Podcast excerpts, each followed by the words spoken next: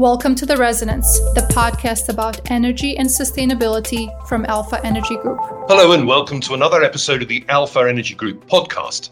I'm Jeremy Nicholson, Corporate Affairs Officer at Alpha, and I'm joined by my colleague, Dr. Petra Puskarova, our European Energy Risk Manager, to talk us through what's been happening in the European commodity markets. Uh, Petra, as ever, uh, there's a lot going on in gas. Prices remain high and big concerns over security of supply in the winter. What's the current situation? As always, and we didn't have so much change since last time we spoke, apart from the ongoing increase in gas prices. Since we last spoke, the situation around Freeport explosion worsened. We are actually seeing some impact on European LNG imports, and we actually will see June ending lower than May. On the top of it, I'm not, not sure now exactly which day we met. I do believe it was around exactly one or two days before Nord Stream 1 flows dropped significantly.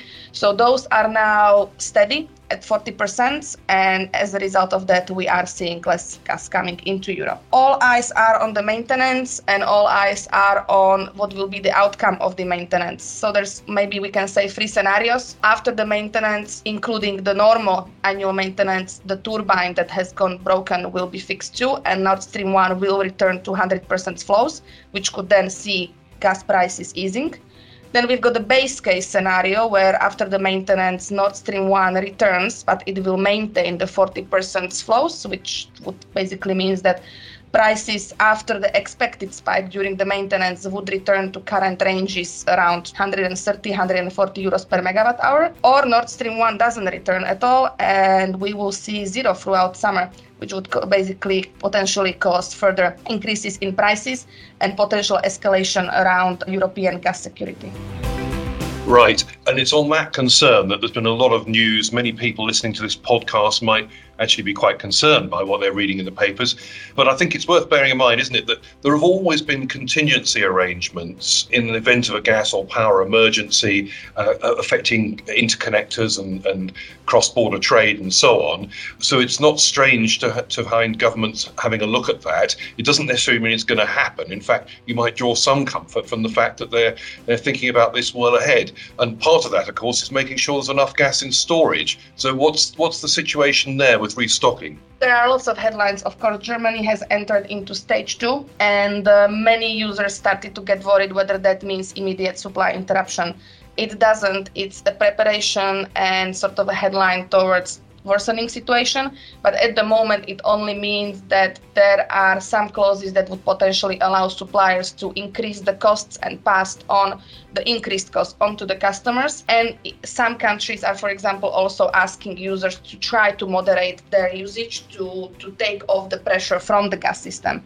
At the moment, it still does not mean that gas is being cut to industrials as we speak. No, although there's a, a, quite a significant demand response, isn't there, in energy intensive industries and elsewhere, and, and, certainly in power generation. With gas prices at their current level, there's a very strong incentive uh, not to consume it if you don't have to. Um, so, what, what's the demand outlook looking like for gas, and has, has warmer weather helped dampen it down?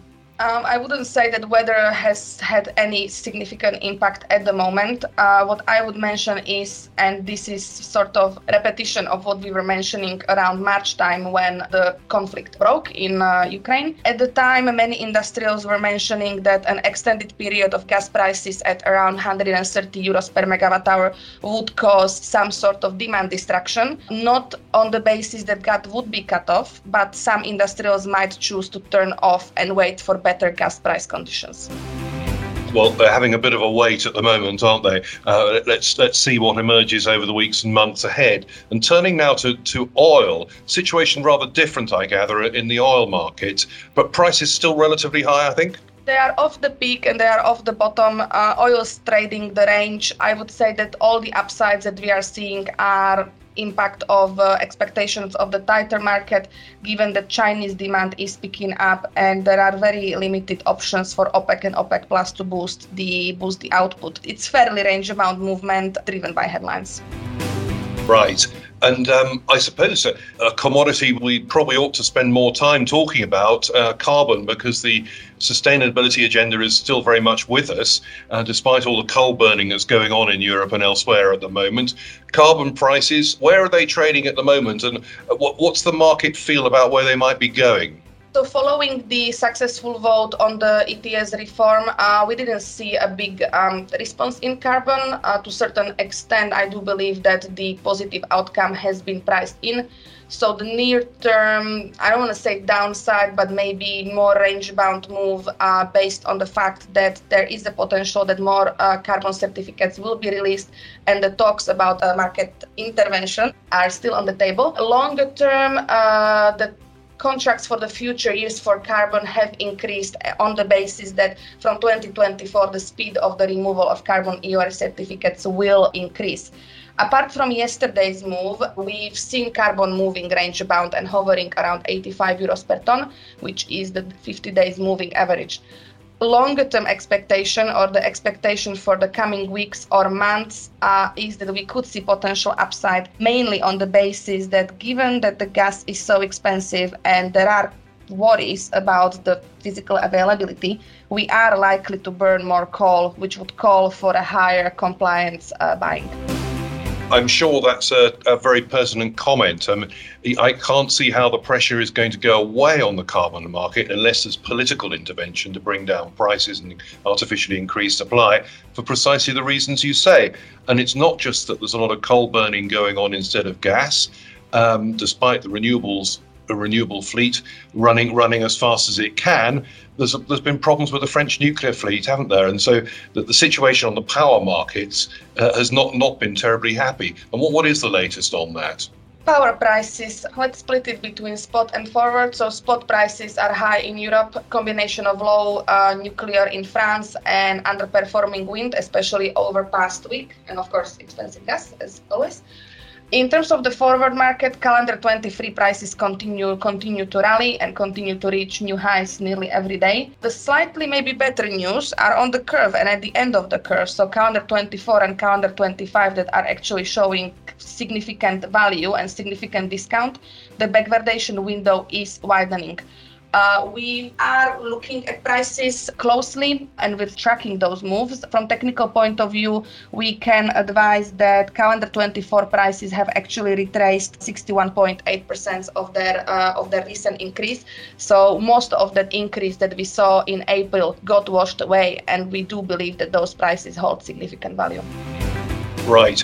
And, and, you know, lastly, um, in in terms of uh, of what we might be expecting for the winter ahead, and, and the sort of range of possibilities that might emerge, you know, what's your hunch to any anyone who's uh, con- concerned about the headlines they've seen, particularly on power and the, and the prospects of physical shortages? Because you know, seeing price volatility is is evidence that the markets are working actually in certain respects. Uh, should we draw some comfort from that? Good question. The good news is that European gas storage is at 57 percent full. And despite the issues that we've discussed in the beginning of the podcast around Nord Stream 1 and lower LNG, we are still injecting at 2 uh, terawatt hours a day, which is a significant uh, speed, although slightly lower comparing to first half of uh, June when Nord Stream 1 was still flowing full. As I said, everything will depend on what happens after 21st of July. Uh, some news, of course, headlines drive this market and sentiment drives this market with 57% of gas in storage, I see that we should be able to get through this winter, even there were further uh, supply interruptions. That's also the view of various other analysts. But the main headline that I saw over a few days ago is that some analysts are actually starting to worry around next winter. This will mean two things. Your backwardation in the market could go away if calendar 24 prices start picking up that discount and that uh, year-on-year saving that some customers are looking at to offset the bad year that's ahead of them could go away. Well, thank you, Petra, for explaining that. It looks like uh, maybe things aren't quite as bad as some headlines suggest for the winter coming, uh, but they're non trivial issues, and the problems could be with us for some time to come, uh, extending into next year. So, thank you for taking us through all that. If you'd like to find out more, have a look at our website, alphaenergygroup.com forward slash UK and look at our reports there. And do listen out for another podcast again from us soon.